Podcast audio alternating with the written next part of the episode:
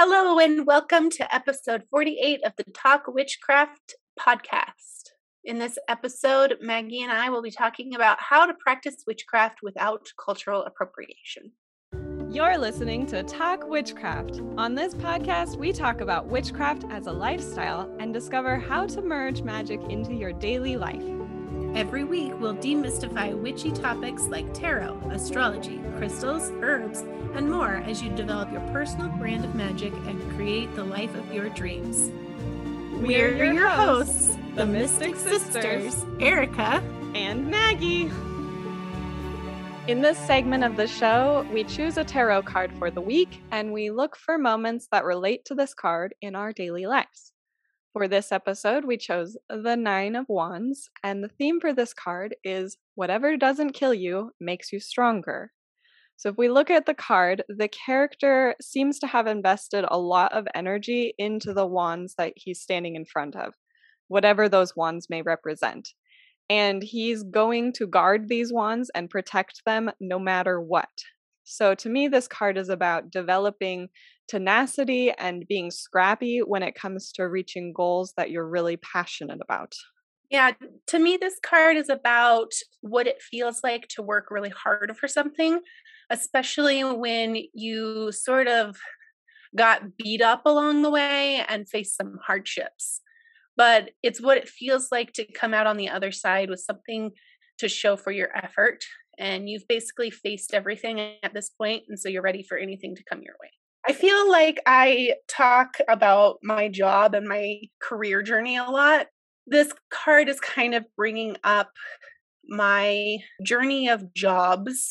I've had quite a few, and one of the things that I talk about a lot is finding my forever job and just wanting, having this desire, I think that our generation has kind of lost, of that place that you're just at for fifty years, that you just are part of the daily grind and you have job loyalty and the job has loyalty to you. And I don't think our generation has ever really experienced that sort of nostalgia that older generations have. But my M O is basically to stay at a job for two to three years and then move on, because I don't, I, I do get beat up. I get, I've had terrible work life experiences. I've had horrible bosses.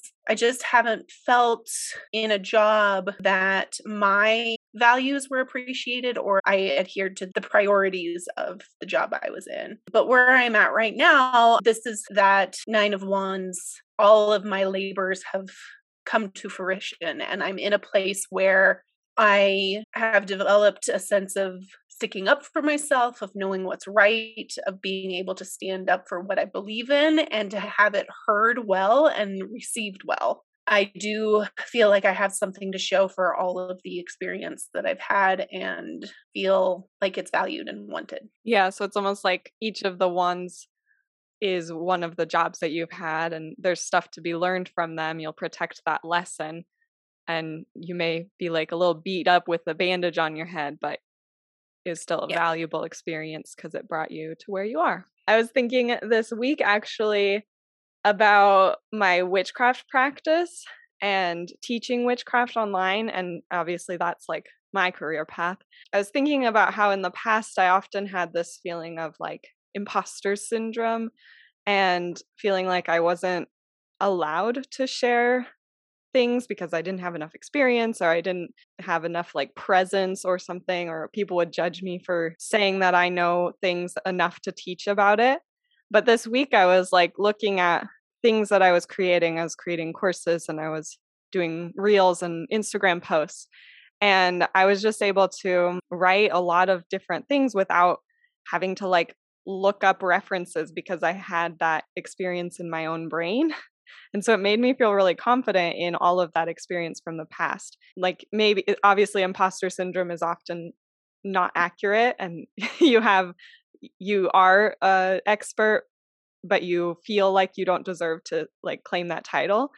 But for the first time, I really felt like I was an expert, and I didn't have that like nagging, you shouldn't be doing this, because I had that confidence in myself, which is pretty rare. I don't always have that much confidence in myself. So um, that's kind of what I was thinking about with this was I had the um, experience to back it up. So those were my ones. I so I just heard another story similar to yours where um, you you hear, I'm going to give you a, a phrase that you can use from now on because okay. I, I liked it. So she said that she had been on this trajectory of fake it until you make it until she realized that she wasn't having to fake it anymore. And so she said that it was overnight success that took fifteen years. Yeah. Overnight success that took fifteen years. For me, it was like seven. I'm on my seventh year, I think, of doing this. And I, I don't like to say, I don't think that I was ever faking it until I make it, but it was sort of like that. Like I, yeah, it was more like faking confidence until I actually felt the confidence. Yeah, sure. Yeah. But uh, so, yeah, I guess the, each of the ones in the back and like me being beat up was more about me beating myself up about it. Mm-hmm. And sure. Then having the realization that I don't have to beat myself up anymore. Because here's all these ones that I've created for myself to back mm-hmm. me up. So. Yeah. So let's move on to our topic for the week. As Erica mentioned, we are talking about how to practice witchcraft without cultural appropriation. And what what's really cool is that there are witches everywhere. We see them all over the place.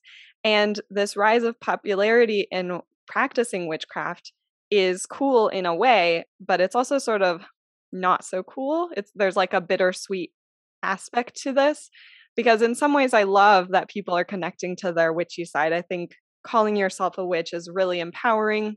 It also makes finding supplies easier, and really beautiful tools are more accessible, um, less expensive, and you know, artists can create these things and find a lot of people to buy those tools and materials. And it also makes me feel more comfortable to practice witchcraft in public. But on the other hand, I do see a lot of sort of surface level information coming out, especially in like witch talk. It seems like the depth of the witchcraft practice is sort of lacking in these quick sharing mediums. So we're going to talk all about that. Yeah, so we're going to learn what it means to be a witch in the modern world without stealing from other cultures, and how you can find your own personal practice of witchcraft. And we'll share tips for learning about the colonialist history of witch- witchcraft and how to avoid practices that aren't for you, and how to create rituals and practices for yourself. So here are ten tips for practicing witchcraft without cultural appropriation. And these are in no particular order, just how we are sharing them. So do you want to tell us the first one, Erica? One way to avoid cultural appropriation is to design your own personal practice of witchcraft. And this involves intuitively developing a unique system by making it up as you go along. Right. I think many people assume that a practice or a um, a way of doing things isn't valid unless it's written down somewhere. You can find it in a book or online or something like that. But everything originates somewhere, and it's in someone's mind that it comes from. So why can't that originating place, source of this new practice, be your own brain? And so what I always teach in, in, in lesson five of Witchcraft one oh one, I talk about this, is to consider your personality, your skills, your interests, your motivations and abilities, and where you live, and to build your practice around that. Um, so designing your practice around who you are individually. Yeah. And I, I literally just had this thought this morning that I was lamenting that I didn't do witchcraft right, that I wasn't, I didn't have like times that I spent in front of the altar, and I didn't, you know, set up these elaborate r- rituals or do the chants or do all of those things that you, you find written down in those books. I don't do that. That's not my practice. And I had to remind myself that one of the things um, that Maggie talks about, and one of the reasons she asked me to join her on the podcast, was to talk about the magic in the mundane. And my witchcraft practice comes from all of the little things that I do every single day that I put magic and intention into. Yeah. So it does, like, that's, that's my intuitive development of a, a system for myself. Exactly. And so you, you're definitely not stealing someone's culture or doing cultural appropriation if you're just, you know, making it up yourself. It's coming from your own brain, and you're just doing, you're just living your life and putting your intention into those actions. Right. Which brings us to the second way to avoid cultural appropriation, which is pretty obvious, but it's basically to not steal from cultures that you don't belong to, to not take practices from cultures that are closed to you, that those practices aren't for you. And so it's really important to root your practice in your own cultural heritage if you want to have that kind of ancestral tone to your practice. And this makes it so that you're not perpetuating those damaging attitudes of imperialists of the past. And I think one of the things that raises people's hackles when they hear cultural appropriation is that there's such a fine line between cultural appropriation and cultural appreciation. And most of the time, if our intentions are good, we're practicing cultural appreciation, but we do have to watch it. There's also a fine line between the boundaries of a closed practice and gatekeeping. And many witchcraft traditions are founded in the idea that magic is everywhere and for everyone. And at the same time, certain cultural traditions are explicitly for the descendant of a cultural heritage. So we have to, we have to know where those boundaries are, and we have to respect them. And the best way to do that is to ask questions. Yeah, because, you know, there are some people who do gatekeeping, where it's like, if you aren't born into a witch's bloodline, then you can't practice magic. Now, that's just trying to keep people out for no real reason. Right. But then there are closed practices. Hoodoo, for example, is only for people who are descendants from slaves from American colonies. So it's specifically for Black people in America. And if you're not part of that group, then it's probably best that you don't participate in hoodoo practices. And I, there's been a, a little discussion happening on my Facebook page uh, amongst my Jewish friends, because Hanukkah's right now, um, that I've been watching and not participating in because I'm not Jewish, about whether or not non-Jewish people should be putting menorahs up right now. And some pe- some of my friends are saying, yeah, that's great, because it brings awareness of it, and it brings a normalcy to it, and it it's less ostracizing for a Jewish family to see it around more often. And then other people, also of Jewish upbringings, are saying, no, the menorah is ours. It is a part of our spiritual practice. And by having a non-Jewish person put it up, it's perpetuating the myth that Hanukkah is just Jewish Christmas, which it's not. And so it's it, it really comes down to that question. You just ask, ask, ask a person of the culture what they think of it, and respect their answer. Yeah, and that sort of that also um, brings to mind the concept that not everybody in a cultural group believes the same way. It's mm-hmm. not a monolith. So you can have one Jewish person who says, no, don't put up a menorah, and one Jewish person who says, yes, that's great. And um, that's true for for all traditions, I'm sure. Yeah. So, I think every single culture can have the, if you ask ten blanks what their opinion are is, you'll get ten different answers. Right. Another way to avoid cultural appropriation is to connect with your spirituality in your own way. Ask yourself what you believe about all the big questions. What happens after we die? Does evil exist? What is the meaning of life? And we will have an episode about that next week. Yeah, so we'll definitely talk about this more. But for now, one thing I love about practicing witchcraft is that it gives me the freedom to explore my sport, spiritual beliefs, and they aren't tethered to some sort of dogma from a specific religion or tradition.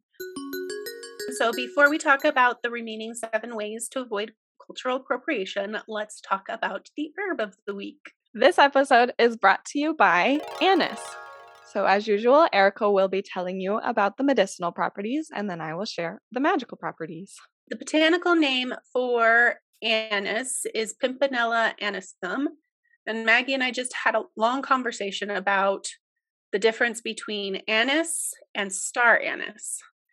And what we found is that common anise comes from the plant Pimpinella anisum and is botan- botanically related to dill, cumin, fennel, and caraway. Star anise is the star-shaped fruit of a tree that is a member of the magnolia family. They both have the licorice flavors, though. So for the medicinal uses, the actions for anise, that they are an analgesic, anticonvulsant, antifungal, antimicrobial, they're an antioxidant and antispasmodic, as well as antiviral. They are an aromatic and a disinfectant. They can also be used as a carminative, a diuretic, an emollient, an expectorant, or a galactagogue, which makes me think of space. They taste very sweet and pungent. It has a little bit of spice to it. It has that fennel taste to it, that licorice flavor. I know a lot of people who can pick it out almost immediately. It's got such a distinctive taste. There are sus- some sustainability issues related to anise. It's uh, very picky when it comes to its growing conditions. And so it is very sensitive to colder temperatures and requires about one hundred twenty to one hundred thirty frost-free days to grow. And it likes temperatures from about fifty-four to sixty-four degrees Fahrenheit. Any sort of sudden changes in temperature can disturb the growth patterns of this plant. So it really likes to be subtropical and in temperate climate zone, zones. So just something to be aware of if you're trying to grow it yourself, that it's a little picky. You can take it in a tincture or in an infusion of tea, or you can use um, the dry seed to grind up and take as a supplement or in pill form. It's pretty great for all sorts of different ailments. It's good for digestion. It's good for helping any sort of respiratory illnesses. That very pungent smell is good for breaking up mucus in the lungs. It's good for stress and anxiety. It's helpful for the liver and the gallbladder. For the magical properties of anise seed, it corresponds with active energy, the planets Jupiter, the Sun, and Venus. It is a fire herb, and it corresponds with Scorpio and Sagittarius, as well as the gods Mercury and Apollo. So for the most part, this herb can be used for protection and for banishing and purification and for bringing about happiness and harmony. So a couple of different ways to try using this herb. You can carry it in a charm bag to ward off cur- curses and hexes. You could fill a sleep pillow with anise seed to prevent any sort of disturbing dreams. So those are those protective uses. You could also add anise seed to a purification bath, especially with bay leaves. Those work well together. When it comes to using the plant, you could use a sprig of anise and hang it over your doorway or near your bed for both of those same uses, for protection and for kind of warding off negativity or things you don't want around you. It can also be used as an incense while meditating to keep you protected.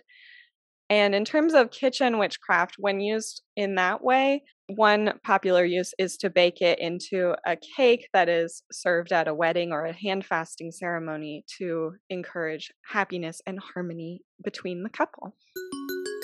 So now we'll go back to our main topic for the week. And another way to practice with witchcraft without stealing from another culture is to remember the core value of these practices. Most witchcraft traditions originate from our deep connection to the natural world and our place in the universe. Right. I think many witches get lost in replicating those established traditions and mimicking a specific aesthetic that they sort of lose sight of this, uh, the reason that the practice exists at all, which is in connection with the earth and bringing yourself into alignment with those rhythms, like the moon phases and the seasonal changes and, you know, just living in nature in general. Yeah. So if we're not, if we forget all of the rigmarole and the dogma that we think is supposed to be there. And just remember that the entire point is to embolden ourselves and to better ourselves through connection to nature and the world at large around us. And just hold on to that, then you don't as much run the risk of appropriating someone else's culture. And you can also avoid cultural appropriation by researching the depth and the origin of the traditions. As I mentioned before, we exist in this modern world of, you know, quick videos on TikTok and with reels on Instagram and now shorts on YouTube. And these really short captions that you can't really express the full depth of these practices. So it's really hard for creators to share that nuance. In addition to that, aesthetically pleasing images are more likely to reach more people, but they might not be able to have the adequate information by focusing on the aesthetic of it. So yeah, whenever you learn about a new practice, take time to research it more before engaging it so that you understand it from all the different angles. Where does it come from? Why is it practiced? Who is involved? What is needed? You know, how it, how it's done. All of these, you know, who, what, where, when, why of a practice, because it's, you know, it's nice to be like, oh, that, that looks like a really cool ritual. Uh, I'm just going to do that. But in order to better yourself, as I mentioned earlier, the whole point is to learn. The whole point is to understand and embrace what is going on in the world around us. And so by learning more about it, you can say like, oh yeah, this is a really cool practice and I'm going to continue doing it.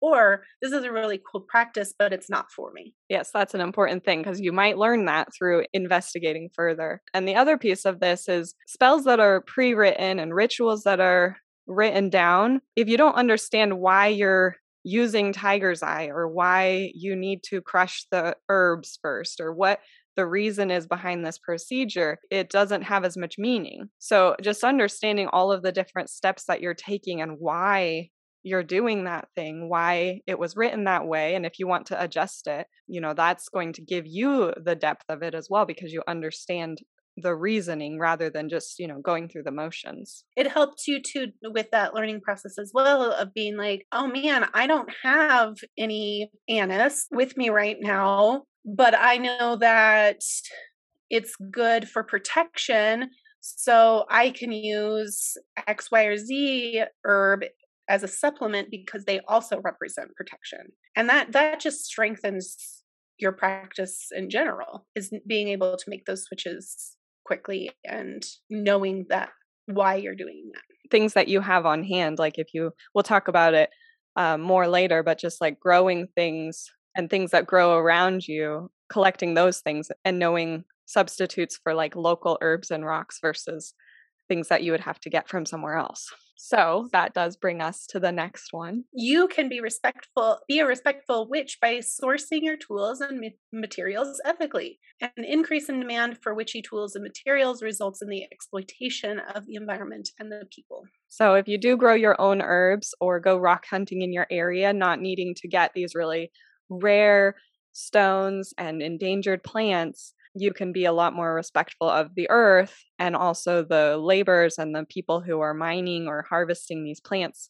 So if you purchase your tools and materials, you can look to buy from small businesses and particularly local people and people who are of a culture that, you know, grows that plant and looks at it in a sacred way, instead of going to a large corporation. And another part of that too is, you know, Palo Santo is a wood and resin that is a really great energy cleanser and is starting to become endangered because it's only grown in the areas around Peru. And so it's hard to be like, but I just, I want the best. I want the thing that's always been used. But there's so many alternatives to that that smell just as good and as, are just as good energy cleansers that you're not running the risk of invading somebody else's culture or endangering the planet even further. And, you know, so like a great example, a great alternative for Palo Santo would be um, cedar or pine or any sort of like strong smelling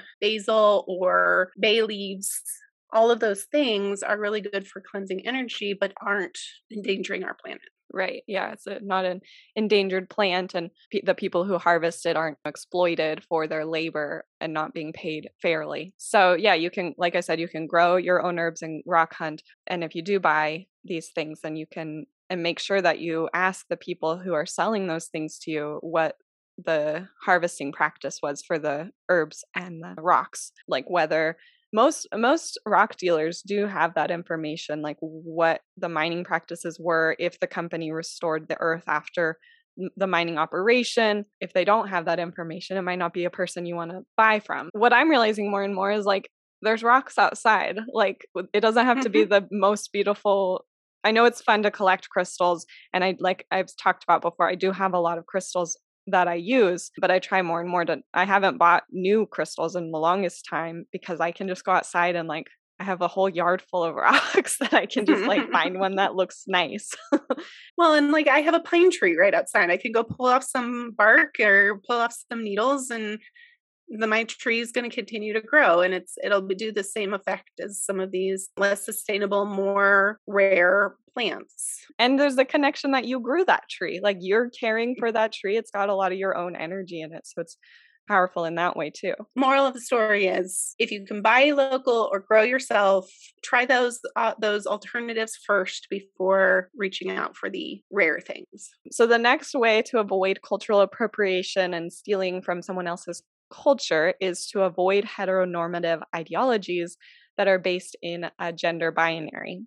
So a lot of practices, uh, witchcraft practices, originate during the second wave of feminism, when a lot of these traditions were designed to reclaim power from the patriarchy. But unfortunately, this really emphasized the straight cis woman, and that erased the queer roots of more traditional practices around the world. For many, the image of the lady witch is empowering. At the same time, it's important to recognize the history of gender fluid, gender bending, intersex, homosexual, androgynous, and transgender spiritual beliefs. Because these different like queer types of spiritual practices often come from the disenfranchised groups of people around the world. And so erasing that is a form of colonialism and a form of white supremacy. So we have to avoid that, and to celebrate queerness and celebrate witches of color and different cultural heritages. The next way of avoiding cultural appropriation is to incorporate witchcraft into your activism. The history of witchcraft is rooted in throwing off the oppressive regimes around the world. So continue engaging in spiritual activism to honor that history. So in addition, as we've talked about in previous episodes, you know, do the mundane actions, donate to causes that support disenfranchised groups, protest corruption, and take political action for progressive change.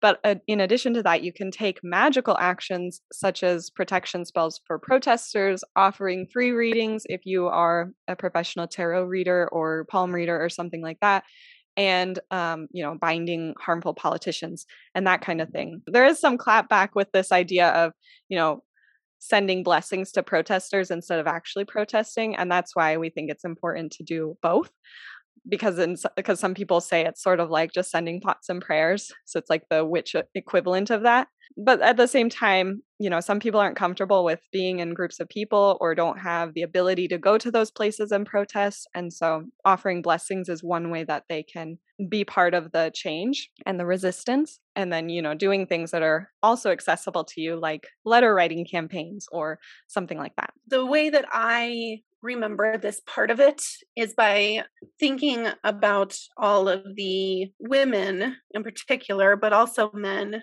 throughout history who have stood up to oppression and have been killed for it. And um, the the one that is coming to mind right now for me is is Joan of Arc, constantly being called a witch. In her mind, she was fighting for her Christian God, and for and her visions were of angels sent by God, and regardless of what spiritual entity was sending them to her, she was still a witch and she was still fighting against oppression. Another way to design a practice that is free from appropriation is to be willing to learn and to unlearn. Witchcraft is not a collection of skills and techniques that you learn and then you're all set. Uh, I talked about this in Witchcraft one oh one as well, but it's a lifelong commitment, and it's you're committing to shaping the practice as you learn. And one important stage of learning is unlearning all the things that you thought were true when you are presented with new information, and relearning this new information and new, incorporating new information with old information based on the things that are presented to you. That's tough to do. It is really hard to be able to say, I didn't know that, and to stop doing that when when it's been something that you've hold, held as a truth for, you know, however long you've had it, be it years or months or whatever. I, I definitely have run up against it, and it it creates this almost bratty stubbornness of like, well, that, I mean, it's fine. I can do it. It's not hurting anyone. But being able to take a step back and be like, oh, it is hurting someone and I should stop it. The one that I'm working on right now is I always would say at lunchtime, if there wasn't a chair, I'd, I'd say, I'm just going to have a powwow on the floor. And it's like, that is totally not appropriate for me to say. And having to stop using that, come up with a new word, and then train myself to say the new word. It takes time and it's hard. Research for yourself and approach things with the mind of a beginner, and you have more to learn no matter how long you have been practicing. Right. Because like I said, it's lifelong commitment to education. And Erica and I talk about that a lot on the podcast too, that it's constantly learning is one of our values. Being open to education is one of our biggest values. And the final way to avoid cultural appropriation is to make a commitment to dismantle the tenets of white supremacy, the patriarchy, and colonial attitudes. And one of the best ways to do this is to follow and listen to witches of color. When you learn something, honor that, send financial support, and give credit to the source. So we'll share a list of witches of color that we enjoy following online in the show notes. Just go to mumblesandthings.com slash blog slash 048. In line with our way of honoring the world and different things around the world and appreciating cultures and not appropriating them, we have been celebrating some of the goddesses from around the world this season. And so for each goddess, we um, will give you a theme to think about that they represent for you to create a ritual or spell or some sort of intention to invite into your week. And I am choosing from my Legendary Ladies Goddess deck by Anne Shen. And this week we have Sekhmet. It always reminds me of, of the Prince of Egypt. I know, right? All of those names. Yeah. Sekhmet. So Sekhmet is the Egyptian goddess of healing. The lioness goddess of destruction and healing, Sekhmet, shows you the power of breaking things down in order to rebuild them better. It's time to do just that. She'll send you messages in your dreams about what will help you transform during your next evolution. And I think that that's really interesting. The Hindu goddess Kali mm-hmm. is also the goddess of healing and destruction. And I just like that symbolism of them being the goddesses of both things. Yeah, there's like a trend right now I've been seeing on Instagram reels of um, the dark feminine. And I see that with both of those goddesses of there's, you know, a lot of times people want to focus on the, the, um, the light feminine, which is the whole toxic positivity, love and light, nurturing, um, healing side of the feminine energy. But there's also this dark feminine, which is the destructive, releasing, banishing, um, setting boundaries side of it. So, and they're both. You note, need both. You need both. So on sense. that note, Miss Maggie, how will you invite healing or healing and destruction into your show, into your week? Well, this is good timing because while we are filming or recording, it's not it's not for when the podcast comes out, but for the week that I'm going to have. It's good timing because uh, it is the waning crescent moon right now leading up to the new moon. And so that is exactly when you want to think about just banishing everything you don't want quickly with that really powerful waning moon energy before setting the new intention for your next lunar cycle. And so you'll be listening to this a bit later than me saying this, dear listener, but you can still, you know, access that same energy as well. Um, so I'm going to set my intention for the new moon for healing, and um, that'll be my focus. And leading up to the healing, I'm going to, you know, leave behind the the unhealthy habits in preparation for a more healthy cycle. What are you going to do? We've already had the Witches' New Year at Samhain, but we are coming into the secular New Year. Um, granted, that's a few weeks away, but I think this idea well, Yule's of coming too, which is a Yule as well. Yes. Um, rebirth of the sun. So we're definitely in that end of the year feeling of leaving behind what was and opening ourselves up to what could be, what will be, you know, the whole New Year's resolutions thing. And I think, so while I don't really have a specific about what I want to destroy and then heal, I think that I just want to be open and allow Sekhmet in to it, because it mentioned that she'll come to your to you in your dreams to let you know what you need. So I think I'm just going to be open to welcoming her in and showing me what things I can leave behind as I step forward into this new year. So for those of you who would like to share with us what you are healing and destroying, uh, just let us know by going to witch wanderer dot com, and you can answer that question as well. And that is all we have for you this week. We have talked about the Nine of Wands at the top of the show, and we learned about anise seed. We also shared ten tips for being a witch without cultural appropriation. And just keep in mind that these are just some basic guidelines to help you get started on your path. But additionally, maintaining an anti-racist, anti-colonialist witchcraft practice is a lifelong commitment. It takes intentional work every day. And remember that no group is a monolith, so individuals of the same culture can have a vastly different opinions. But keep all of this advice in mind so that your spiritual practice can remain respectful and fulfilling. So next week, we will be looking at the Ten of Wands as our card of the week. So throughout the week, we'll be thinking about a time when this energy showed up in our lives. Um, and this card depicts somebody holding a very heavy burden, ten sticks on their back. And so it's it's that idea of just like an uphill struggle. Um, you know, grandpas always say, like, when I was your age, I used to walk both directions uphill in the snow, and to make it, you know, to talk about that really the hardship they experienced and how easy kids have it today. And that's kind of the energy of this card. It's like, things are very hard.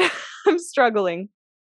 And it's also about taking on res- um, too much responsibility. You know, the idea of carrying too many grocery bags from the car instead of coming back for a second trip. It's like, I'm going to get all of them in one load. So that's kind of what we're going to be looking for. And if you have a story about the Ten of Wands, feel free to share it with us as a voicemail. Just send an email, a voicemail to we listen at talk witchcraft dot com. You can find out more about this episode by going to mumblesandthings.com slash blog slash 048 and join us next week when we talk about understanding your spiritual beliefs. Make sure that you are subscribed so that you are notified about each new episode. I just looked at our Spotify Wrapped uh, statistics, because this is the season when they have that. And our followers went up two hundred eight percent this year. So yay! That's exciting. Thank you, listeners. And to help other witches find this show as well, so we can continue to grow and show up in other people's feeds, leave us a five-star review wherever you listen to podcasts. You can also find us on Instagram at Mumbles and Things. If you have any other tips to add, tell us about it in the Talk Witchcraft forum in Mumbles Academy community. And don't forget to share this episode with your witchy friends and followers. Thanks for listening. Bye-bye. Goodbye. Are we doing star in this?